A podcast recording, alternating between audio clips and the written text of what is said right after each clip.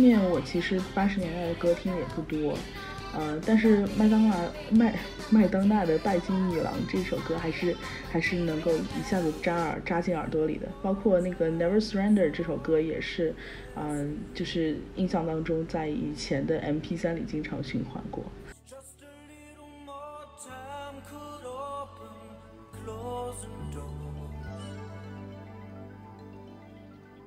Just a little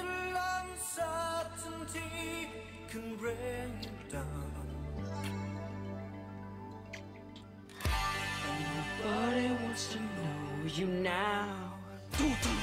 Nobody wants to Mike, show you. Mike, stop. Oh, so if you're lost and on your own, Mike, Mike, you can never surrender. You don't like it? No. 呃哈喽，大家好， 欢迎来到折耳根播客。呃，今天我们要来谈一谈神剧《怪奇物语》第三季的内容。呃，这一期做客我们直播间的还是我们的老朋友 Adam，呃，也是卖明说的主播，大家欢迎 Adam。Hello，大家好。那么 Adam 也是一口气刷掉了这个第三季的八集《怪奇物语》啊，跟我们说一说你看第三季的最大感受呢？第三季的最大感受，我觉得，呃，还是继承了这一个剧一直以来的风格吧，就是。小主角们都是比较的风趣啊，然后剧剧情很轻松，没有负看起来没有什么负担。然后我还是觉得那一个小怪兽进化了，进化到第三季还是长那么丑，让我感觉很不满。嗯，但是小孩子都长大了哈。对呀，都开始谈恋爱了。嗯嗯。呃，我这次也是，就是第三季出来之后，倒没有一口气把八集看完，但是一口气看了五集，然后后面三集慢慢看的。嗯，我对这一季的最大感受就是，嗯，我很难评价它跟前两季比到底哪个更好，因为第三季出现了一些，嗯，有些不可解释的超自然现象，觉得没有以前那么不超纲的科幻剧的那种感觉。啊，但是它依然保持了前作的高水准。嗯，我还有一个追剧的原因，是因为我还是蛮喜欢这个剧里面的八十年代的这个主题，以及这里面全是由少年演员主演的这种这种看点。对我来说，嗯，每年暑假期待看到孩子们的变化，还是蛮蛮有意思的。这部剧我可以说是它真的蛮蛮像八十年代那种美国的风情致敬的，有。从剧中的很多东西都可都有这种体现，是，包括它的布景啊，它的各种流行文化元素的呃闪回啊，然后还有一些那个当时可以说呃比较令人瞩目的社会议题、政治议题都会在这部剧里面有所体现。那我们慢慢说啊，一个一个来。嗯，Adam，你觉得这个呃，你为什么会开始去追这个《怪奇物语》呢？是因为觉大家都呃，给给他评分很高，它是个神剧，然后还是你从第一集开始，你有什么原因吗？我印象中，我接受到这一部剧，应该还是在推特时间线看到有人刷，不过当时我倒是没有当一回事吧，因为当时应该在看其他的剧，所以也没有立即去追。然后后来也是过了一段第一季出来，过了一段时间之后。然后偶然在刷那个美国版的 GQ 杂志的时候，有看到介绍，就是整个暑期可以跟家人一起看的剧集，然后有看到推荐了这一部剧，然后我就打开 Netflix 搜索看，就开始看了第一集，然后就一直看到现在了。对我，我也是当时，呃，因为暑期暑期档其实没有什么美剧好看。大部分都是在呃春季档完结了，嗯，所以暑假的时候，那时候我记得第一季一上来的时候就刷屏，《怪奇物语》分数高超高，豆瓣评分九点八，什么这那的，啊，当时就就去找来看，发现确实剧情又轻松，然后整个时间线它是拆分了好几条，不会让你一条线看到毛骨悚然停不下来，而是一条线看到。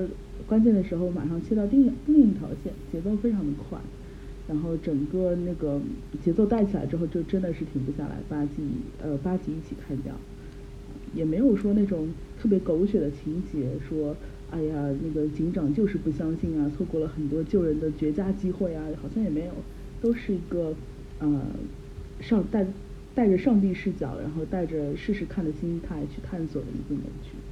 嗯，对的。嗯。然后我还想到，就是就是第一季的时候，那个呃，很多人就是不知道霍金斯小镇在哪里嘛，可能看的时候也没有注意，大家都猜说这个 这个发生的架空的时间线是不是在发生在德州？然后每个人都非常的能打，那拿着什么呃棒球棍，然后砸了几个钉子就把它当狼狼牙棒使，然后每个人碰到怪兽的时候都是那种硬刚。就就就很刚，在第一季的时候。其实我看的时候，我也不知道霍金斯小镇它究竟是在哪里。我我对地理概念真的没有什么的意识。不过我知道霍金斯小镇肯定绝对是一个小镇就是了，因为呃主小主角之一的 Max 刚到他们小镇的时候，所有小伙伴都觉得很很新奇。呃，小镇里从来没有见过这么酷的小孩，因为这因为他是从加州来的，从大城市来的。嗯，Max 确实确实很酷，但是，嗯，而且其实这一剧这一部嗯第三季的主角应该算是 Max 的哥哥了，从他的整个黑化开始，啊，引出了这个剧情的。嗯，那我们就来谈谈这个，呃，这部这部剧里面像。主角这一主主角的这一条线吧，因为前面两季就是主角还都是一个小孩子模样，十岁左右吧。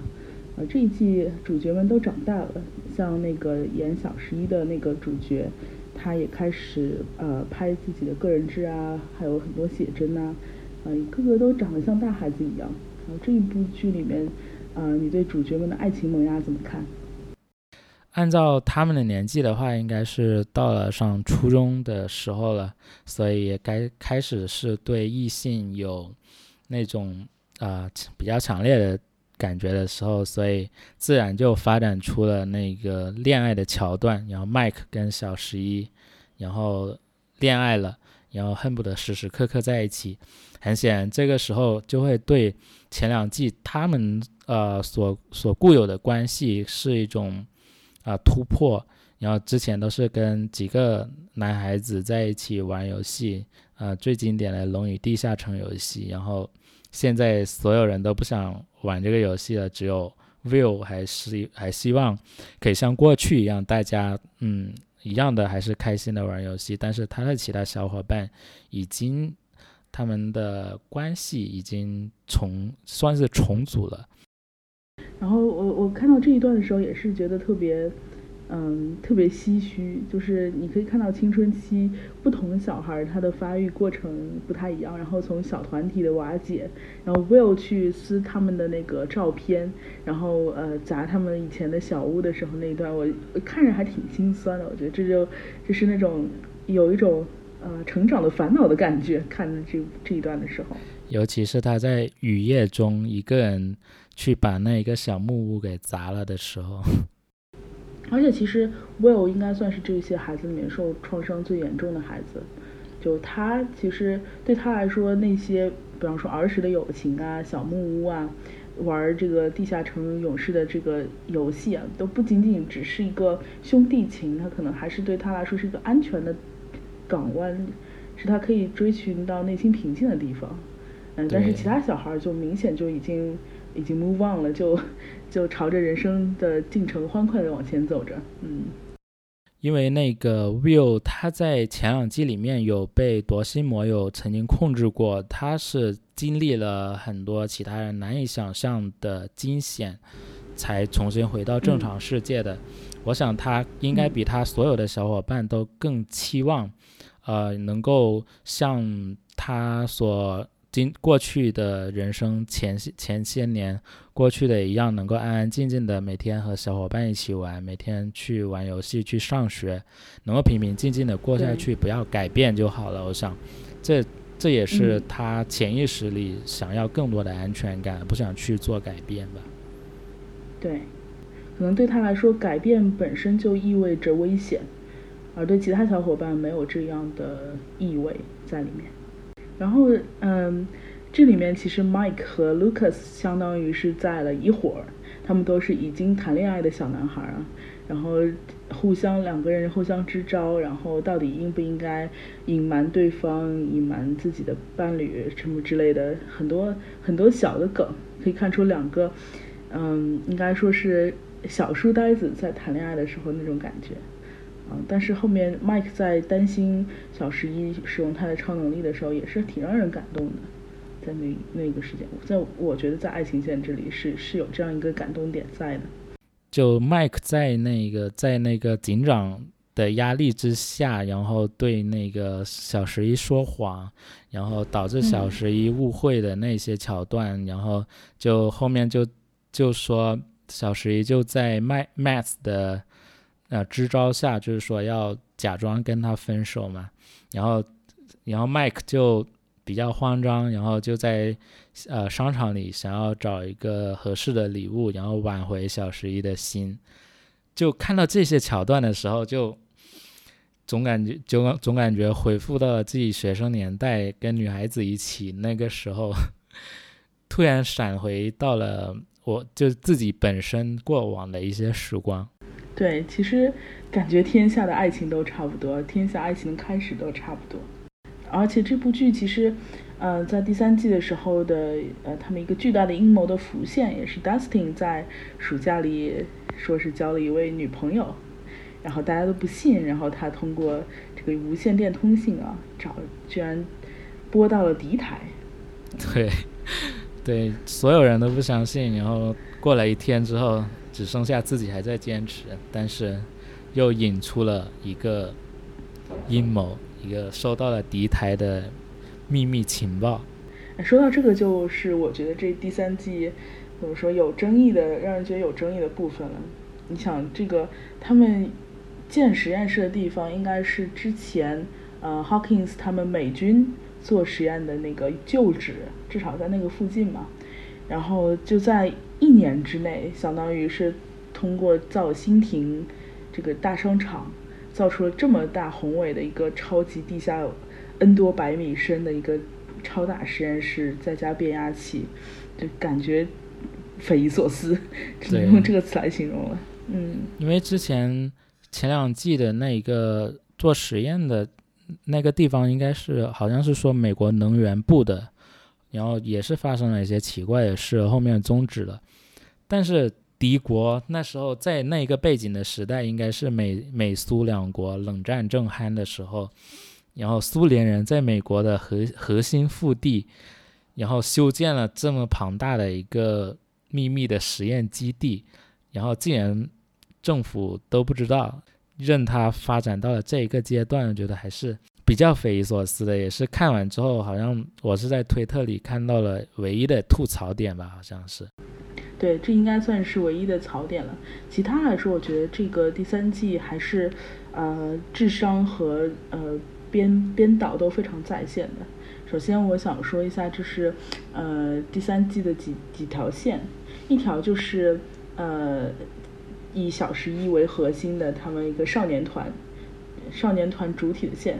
这一次，Will 终于不再。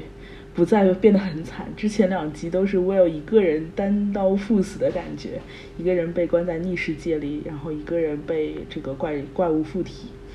嗯，这一次好歹就是他跟大家在一起了，虽然在一起的时候也嗯各种吵架拌嘴什么的，但好歹在一起，而且他们这条线应该来说遭受的挫折是最少的。呃，第二条线就是那个呃南希和 Jonathan 的那条线。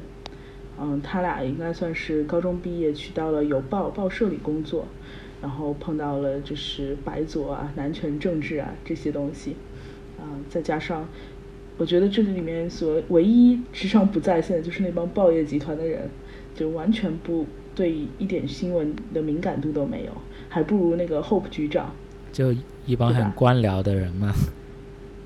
对对对，是就坐在那边，嗯，每天就在那边吹牛。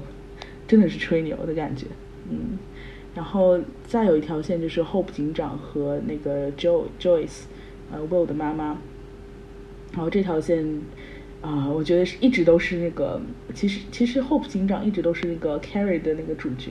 虽然我觉得 Hope 警长在这一季的脾气变得比以前变本加厉的坏，但是他的心地依然是很善良，而且对于每一条线索都很刨根问底。如果算起来的话，应该还算是有一条线，就是冰淇淋二人组带领下的那个小队。对对对。那个勇闯敌人阵营的小队也是挺惨的，那个我们的美少年对吧，史蒂夫，嗯，最后被打成了那个样子。啊，那还有就是 Max 的哥哥他们那个那条线。那总的来说，这算上这样的话，就算是五条线了。这个交织在一起还是很过瘾的，而且它每一个其实每一集的开场那一整段其实挺长的。相当于是前一集的高潮都会放到第二集开场，还是一种给人很带节奏的感觉，就是会让你一集一集往下看下去。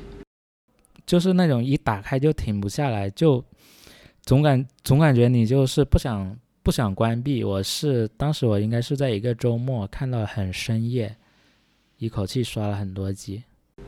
但我觉得这一季的恐怖元素要比前两季要更甚。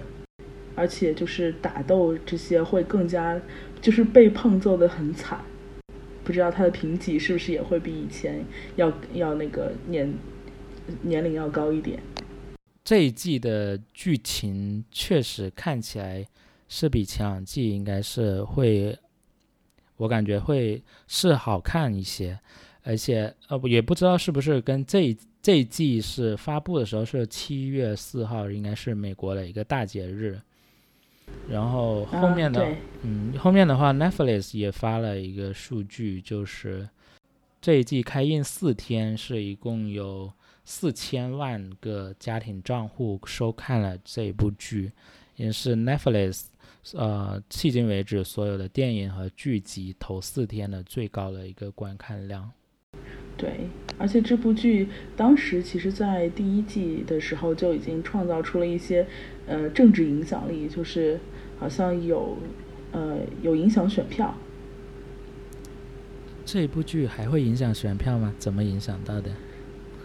嗯，据说是好像当时呃看完这部剧之后，大家其实呃就就是好像嗯选票的比例就会有变化，嗯。因为这部剧其实当时在第一部的时候是讲是美国政府在秘密研究的这个这个项目嘛，啊，就其实是个疯狂吐槽政府的一个美剧。但是但是美剧美美国的影视剧里面吐槽政府是还是比较正常的吧？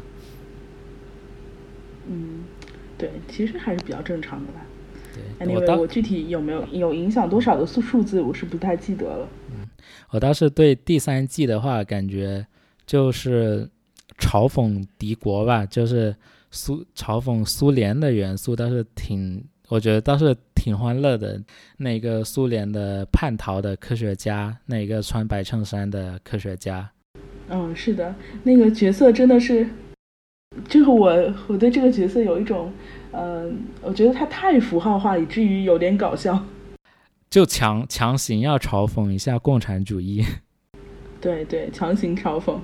反正他就是叛逃到了美帝之后，就就不再参与苏联的秘密项目。之后，就是霍普警长就是要从他口中得到得到信息嘛。反正他就是要满足他的各种需求，耍。就是耍故意耍脾气的时候，他他说他想要那个什么口味的，对樱桃味的那个饮料，然后 Hope 买了草莓味的，对对对，然后各种各种耍脾气啊，就最后受不了，然后把车钥匙扔给他让他走，结果还是乖乖的回来了，然后表示说其实买不到樱桃味的，草莓味的我也很喜欢。去到小镇的嘉年华的时候，然后他比所有人都开心，比感觉他是全场比所有美国人都开心，他是最开心的一个人，各种扔扔飞镖，手上喝着可乐，就感觉还是就强行表现了一种还是资本主义好的那种 那种感觉，然后让这一个搞笑的叛逃科学家，强行嘲讽了一下共产主义。好，我们再聊下一个话题，呃，就是其实第三季有除了这个搞笑的苏联叛逃科学家啊，也有其他的一些新的角色，嗯，比如说卢卢克斯妹妹，虽然前两季也都出来了，也是一个人小鬼大的角色，但是在第三季里终于有他的这个，呃。这个探索的时间线了，我觉得他的角色的出现，尤其是他对 Steve，Steve 拿他完全没有办法。嗯，Steve 属于那种万人迷啊，然后智商不太在线的那种那种男生。然后这个小姑娘又是一个非常，其实智商很高，但是又是那种，嗯，说话就自带讽刺效果的那种小小女孩。我觉得她的出现也是给这个。给他们那个本身冰淇淋二人组就是一个搞笑时间线，然后再给这个搞笑时间线增加了一点一点一点调味剂的感觉，你觉得？对的，对的，他自己本身也是一个高智商高智商的小天才，然后偏偏他要隐藏自己这一面，然后表现的很看不起他的哥哥的那些书呆子朋友的那种感觉。对，但其实自己就是，嗯，对啊。然后还是他一个人勇敢的爬进那么长的一个通风管道，进入了苏联人的核心基地里面。对，而且是为了是呃终生免费吃冰淇淋，以这个为交换代价排了进去的。对，其实我觉得在这部里面，就是这种性格反转还挺多的。一个是他，就是他既有那种嗯很街头、很市井的那一面，但是又有非常智商高、书呆子的那一面，但自己不愿意承认。然后 Steve 也是，他明明是被他那个冰淇淋店的同事高智商的女孩所吸引，但是他其实自己并不并不这么认为，他反而有种羞耻心，想要隐藏这一部分。然后在呃，也是在那个。也是也是出丑吧，就是呃调戏的各种妹子都没有被搭理，然后但是其实就是不敢面对自己内心，其实啊嗯有对自己跟自己不是一类的女孩的一种欣赏心情。那个冰淇淋小姐姐 Robin 我还是挺喜欢的，他真的是完成了这部剧的很多的剧情推动作用，比方说呃就是他翻译俄文的这个密报，嗯。这这个整个完全就是他在翻译，而且在这里会让人有一种耳目一新的感觉，因为小孩变大了，其实他们跟大孩子的差异性就没有那么大了。在这一部里面，反而是呃把大孩子有做了区分，就是呃 Nancy 跟 Jonathan 那条线就是变成了成人，往成人世界在探索，在探索报社的规则呀、融入社会啊这些事情，啊怎么样让人相信他他说出来的话有分量。然后到 Steve 这边角色，他就是一个，呃，童心未泯，还不想跟童年告别的那样一个角色。他反而跟，就彻头彻尾的跟小孩子混在了一起，嗯，然后他跟呃这个冰淇淋店小姐姐在一起解谜啊这些啊，这个这种呃大孩子之间的差异性，反而让我觉得这个剧的第三季多多了一点层次感。好，那我们就来讲一下下一个话题。呃，就是有人说这个剧是一个是一封写给八十年代的情书，然后我之前看到网上有说，就是，呃，其实导演一直都很致敬他小时候长大的那个年代，其实这些小孩就是他他的童年。啊，他是听什么音乐长大？他是看什么样的动画片长大？玩什么游戏？经历过什么样的风波？啊，以前用过什么样的家具？甚至是孩子们之间说什么样的暗语？好像都是复刻了自己的童年。不知道你对这个致敬八十年代有什么样的体会？啊，我个人听音乐的话，虽然是不是一个长在七八十年代的人，呃，我听的音乐我。对美国八十年代流行音乐，我倒是没有听很多的。我个人听音乐比较多的还是六七十年代英国的摇滚乐，像 The Beatles 是我最爱的乐队。但是在看这部剧的过程中，我呃听到了那用的那些音乐，其实还是隐隐有一些熟悉的。然后后面我是去找了，专门找了这一部。第三季的那个呃原声带音乐去听嘛，然后听到了蛮蛮多，就是剧情剧情听到剧中的那些音乐，还是挺好听的，感觉算起来还是挺好听，所以就我就对对了一下剧情，然后搜索了一下那些音乐，其实那些音乐还是蛮有代表性的，就像那个啊，Max 跟小十一在逛商场，不断的试各种衣服，试中各种首饰。那一段剧情的时候，播放的是啊，麦当娜一九八四年的那个《Material Girl》，就是拜金女郎这这一首歌，所以我觉得还是很能体现那一个时候呃美国的一个时代的背景的。你呢？你你你怎么看？对音乐这方面？音乐这方面，我其实八十年代的歌听的也不多，呃，但是麦当劳麦。麦当娜的《拜金女郎》这首歌还是还是能够一下子扎耳扎进耳朵里的，包括那个《Never Surrender》这首歌也是，嗯，就是印象当中在以前的 MP3 里经常循环过，嗯，应该说它致敬了八十年代很黄金的一一个一个岁月，啊，而且正好是美国应该算是经济复苏之呃的的一部分写照，在我看来，还有就是。剧中可能所有人都会有印象的一首歌，就是 Dustin 跟他的小女友 Susie，就是在无线电合唱的那一首。那首真的就是唱这首歌的时候，也是就是感觉在全剧最紧张、剧情最紧张、最激烈的时刻的时候，然后听他们两个人通过无线电台合唱这首歌。就这首歌叫《Never Ending Story》，其实也是一九八四年的一部电影的主题曲。对，其实电影这方面的对比用的挺多的。你记不记得那个呃，Nancy 和 Jonathan 带着一帮小孩去医院探望那个那个老奶奶，嗯，就是被被被病毒感染的老奶奶。然后呃，本那个前台的接线的那个大妈。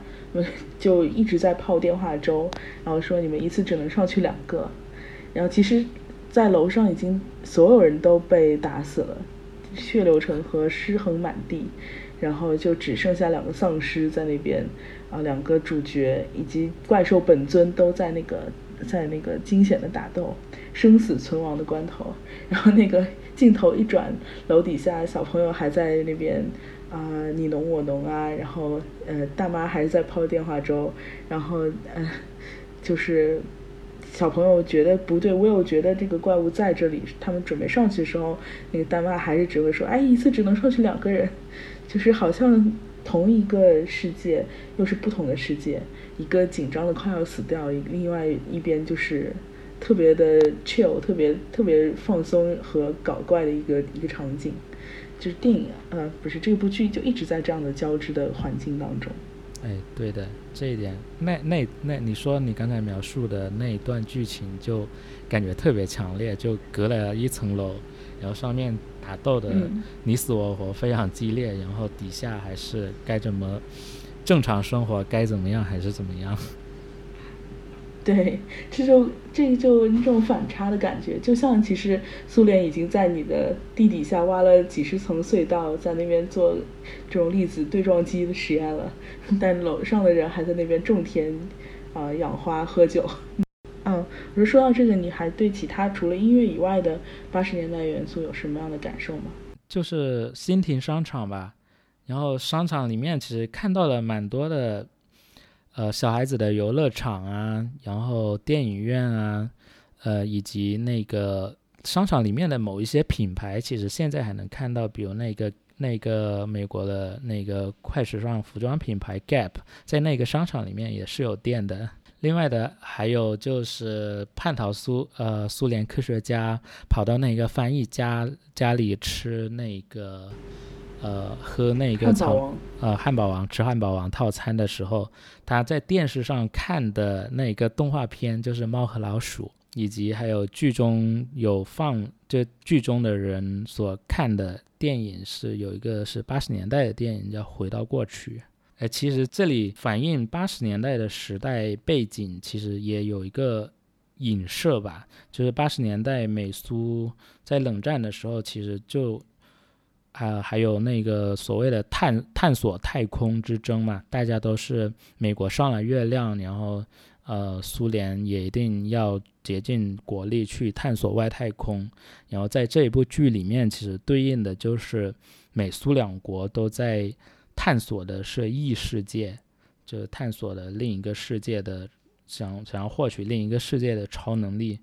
其实，在这个第三季一开始的时候，就是一个冰天雪地里，就一一帮俄国人做了一个失败的实验，那个 boss 就掐死了那些人，给了剩下的一个呃活着的科学家，就给了他一年的时间，然后让他去一定要把这个项目搞成功。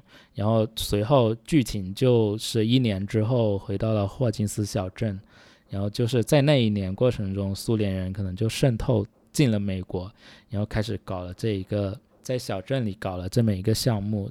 当时俄国人好像有一个细节有提到，就是说苏联人一开始做的实验失败，就是他们的机器的，他们机器是有这么强大的，但是他们是在一个错误的地点去做这一个实验，所以应该是最后才是改到改到了霍金斯小镇这里来。打开异世界的大门，但是他一直都没有交代他为什么要这么做，对不对？对，就是不明白他，他们就打开这个异世界的大门，他究竟有什么好处，能够获得什么样的优势，就好像从来没有交代过。呃，之前本来说，你像苏联如果花了这么大的代价要渗透到美国。中部腹地，在一个小镇的地底下开展如此庞大的实验，且不说他们技术有没有这么多，啊，就光是这个工程的难度，它足以掀起第三次世界大战。嗯，在冷战期间，如果这么做的话，呃，愿意花费这样的代价去做这样一件事情，却没有交代原因，真的是很诡异。然后我想，本来我自己猜测，可能要么是为了能源，要么就是为了武器。要么就是为了一个呃，可以一劳永逸的干掉对方，顶多我觉得就这三种可能吧。嗯，第三种还是比较比较杀敌一千自损八百那种。但是好像剧中除了耗能以外，也没有说他开发了什么能源，也没有说这个怪物可以听从苏联的指挥，各种都没有。那这一个夺心魔，它最大的能力就是能够控制别人的精神世界。那也就是说，如果是说。苏联人就是想获得这一个能力，那最大的可能可能就是苏联想要获得这一个能力。你想一下，那控制了美国总统，控制了美国的高层，那就是冷战就赢了呀。嗯，但我觉得这个他们从夺心魔这个入手，还不如从小十一入手呢。我觉得美国的实验比苏苏联超前多了。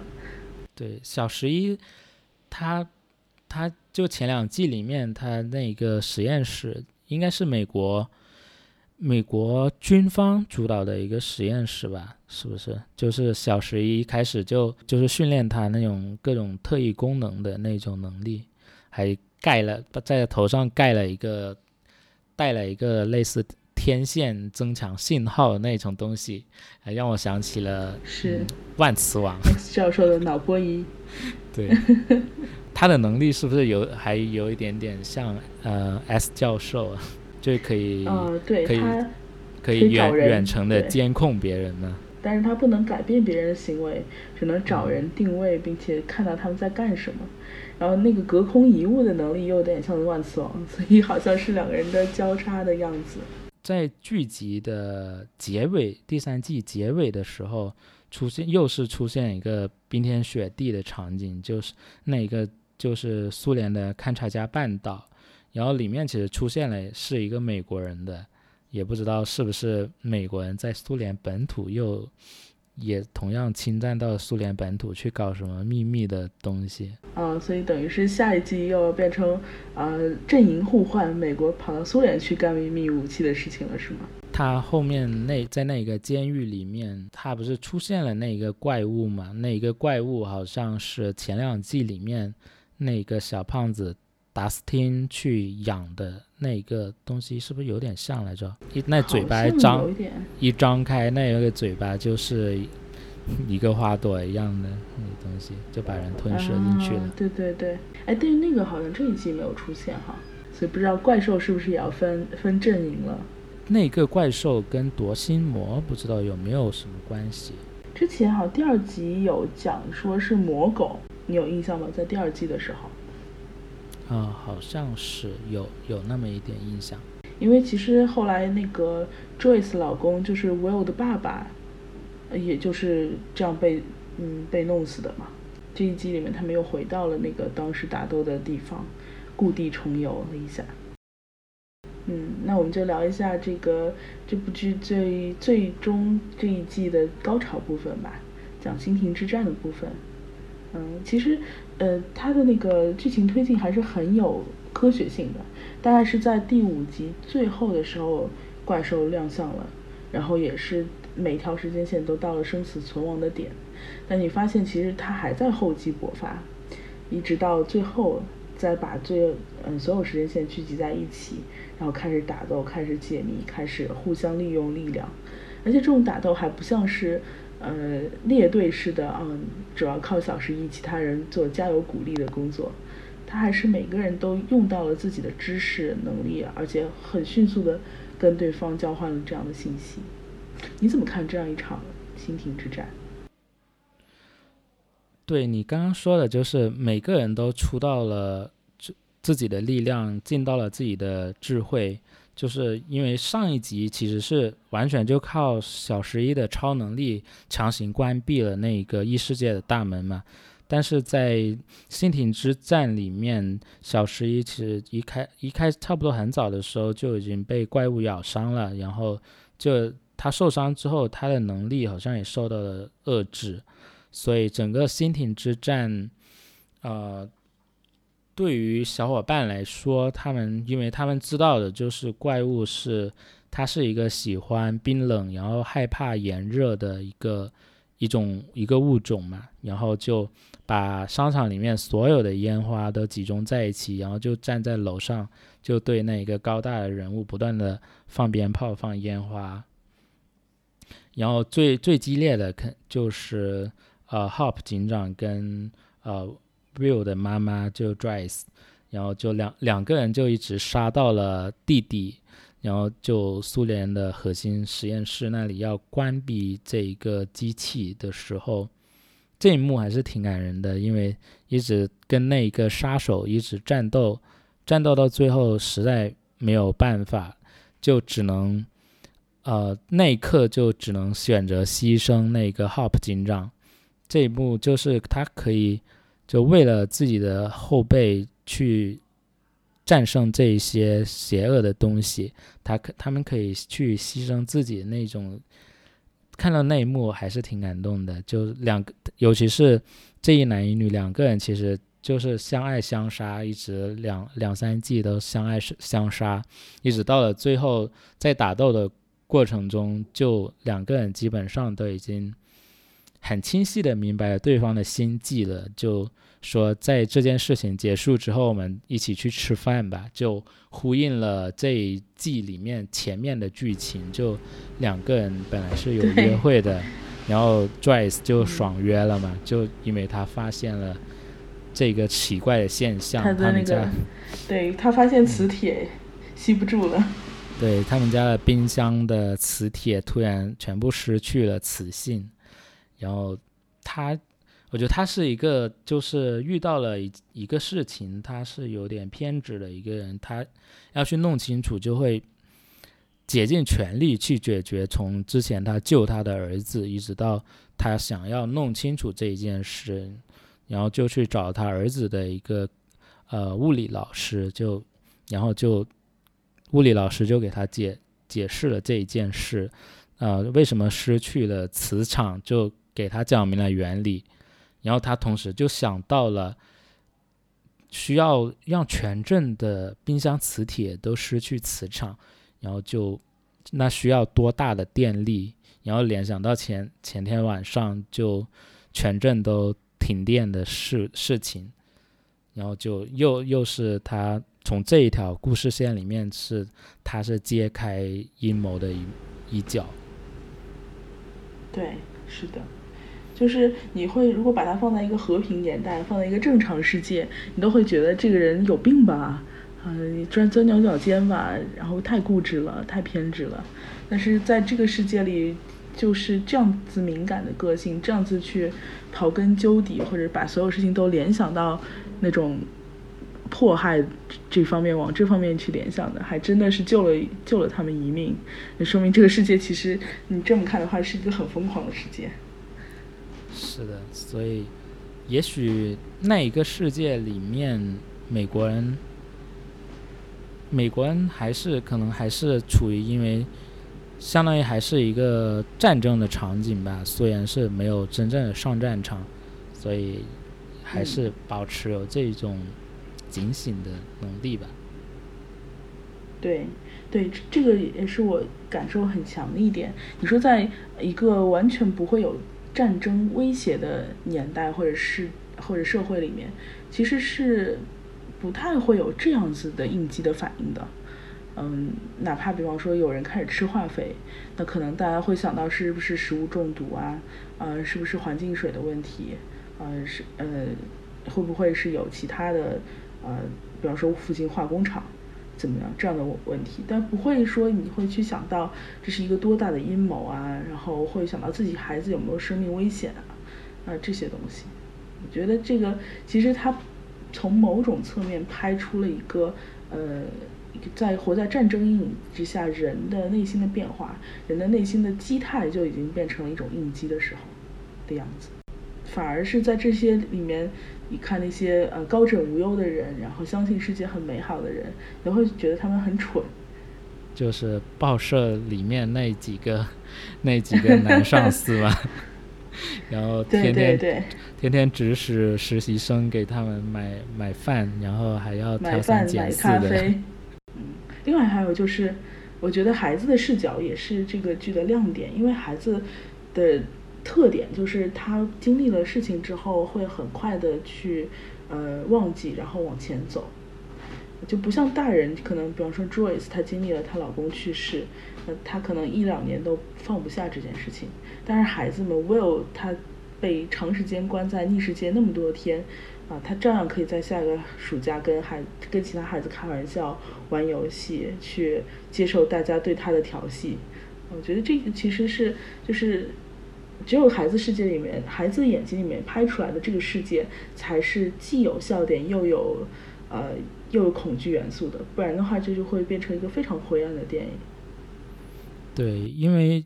呃，所以也可能这也是这部剧这么受欢迎的原因，因为它的受众真的很广泛，小孩子喜欢看，因为这可能就是跟他们现在生活他们遇到的遇到的事情就很相似的一个情景。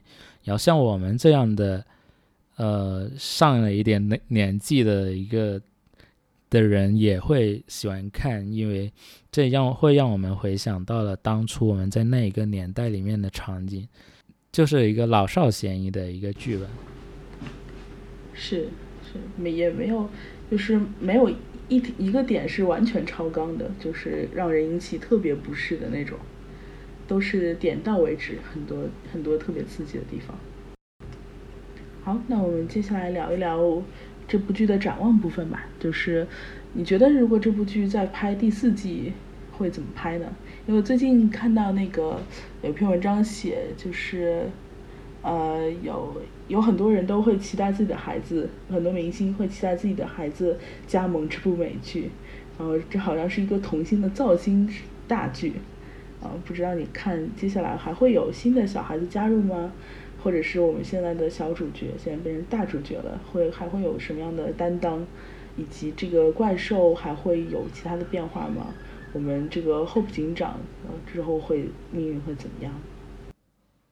霍普警长的话，我觉得他应该是还没有死，因为在新庭之战的那一个那一幕，他牺牲的那一幕的时候，其实爆发了很强烈的光芒，就没有没有我们都没有亲眼看到他是他死去的。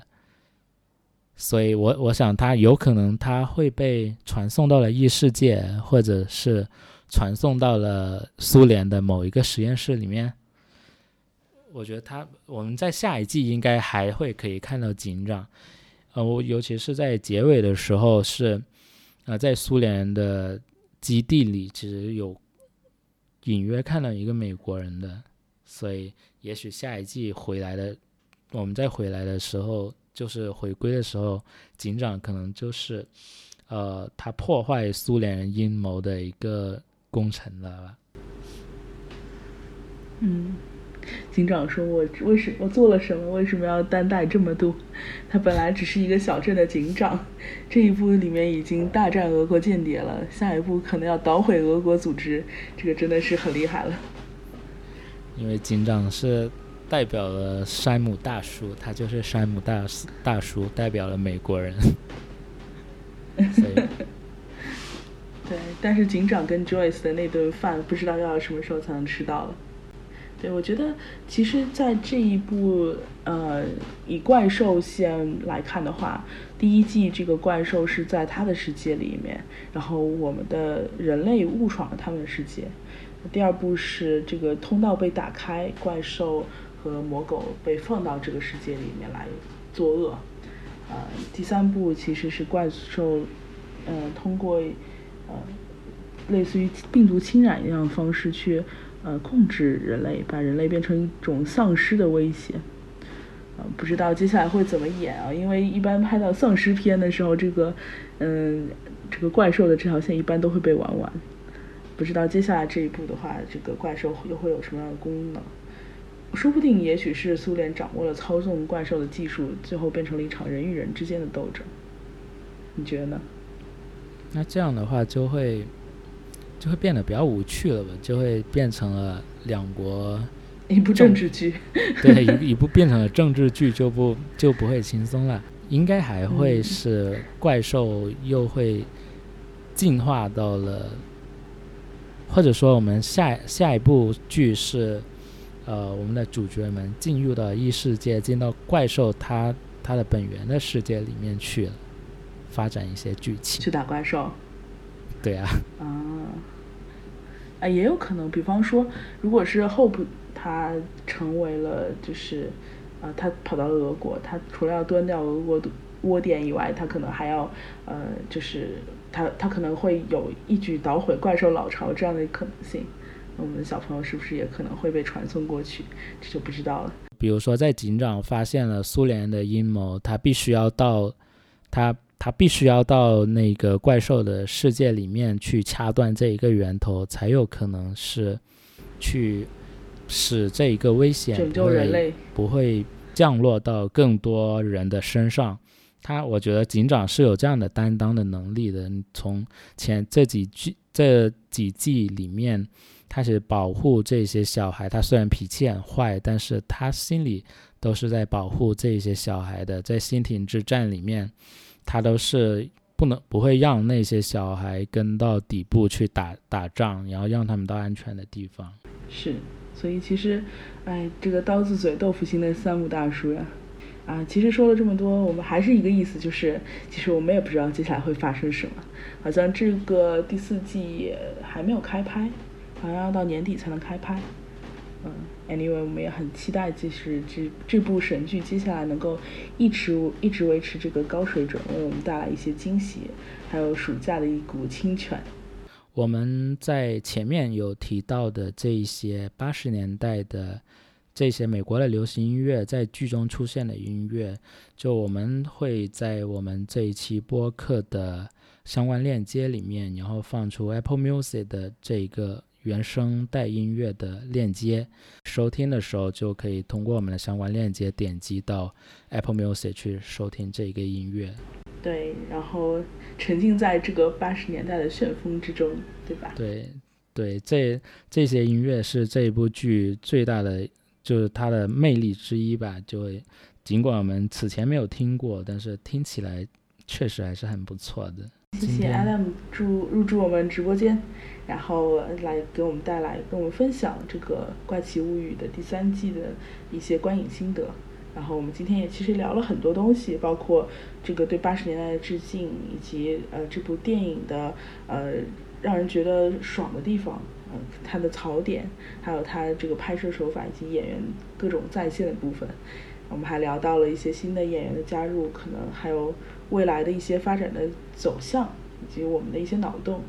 啊，也希望大家听完这部呃这一集之后，继续关注我们下呃后续的节目。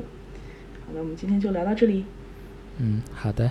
好，那就这样喽，晚安，拜拜。拜拜。This is Susie. I I copy. Susie, Dusty Bun? Dusty Bun. Where have you been? I'm so, so sorry. I've, I've been really busy. Uh, trying to save the world from Russians and monsters. of course you have. Get the goddamn number already. Who was that?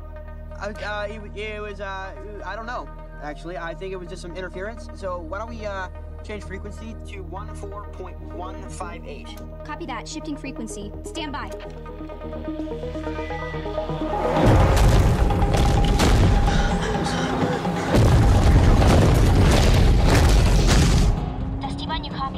I copy, Susie Poo.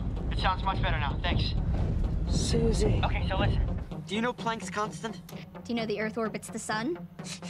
Okay, so I know it starts with two sixes, and then a. Well, what is it? Okay, let me just be clear on this. I haven't heard from you in a week, and now you want a mathematical equation that you should know so you can save the world? Susie Poo, I promise I will make it up to you as soon as possible. You can make it up to me now. What? I want to hear it. Not right now. Yes, now, Dusty Bun. Susie Poo, this is urgent. Yes, yes, you're saving the world. I heard you the first time, but Ged is also saving Earthsea, and he's about to confront the shadows, so this is Susie signing off. Wait, wait, wait. Okay, okay. Okay. Shit.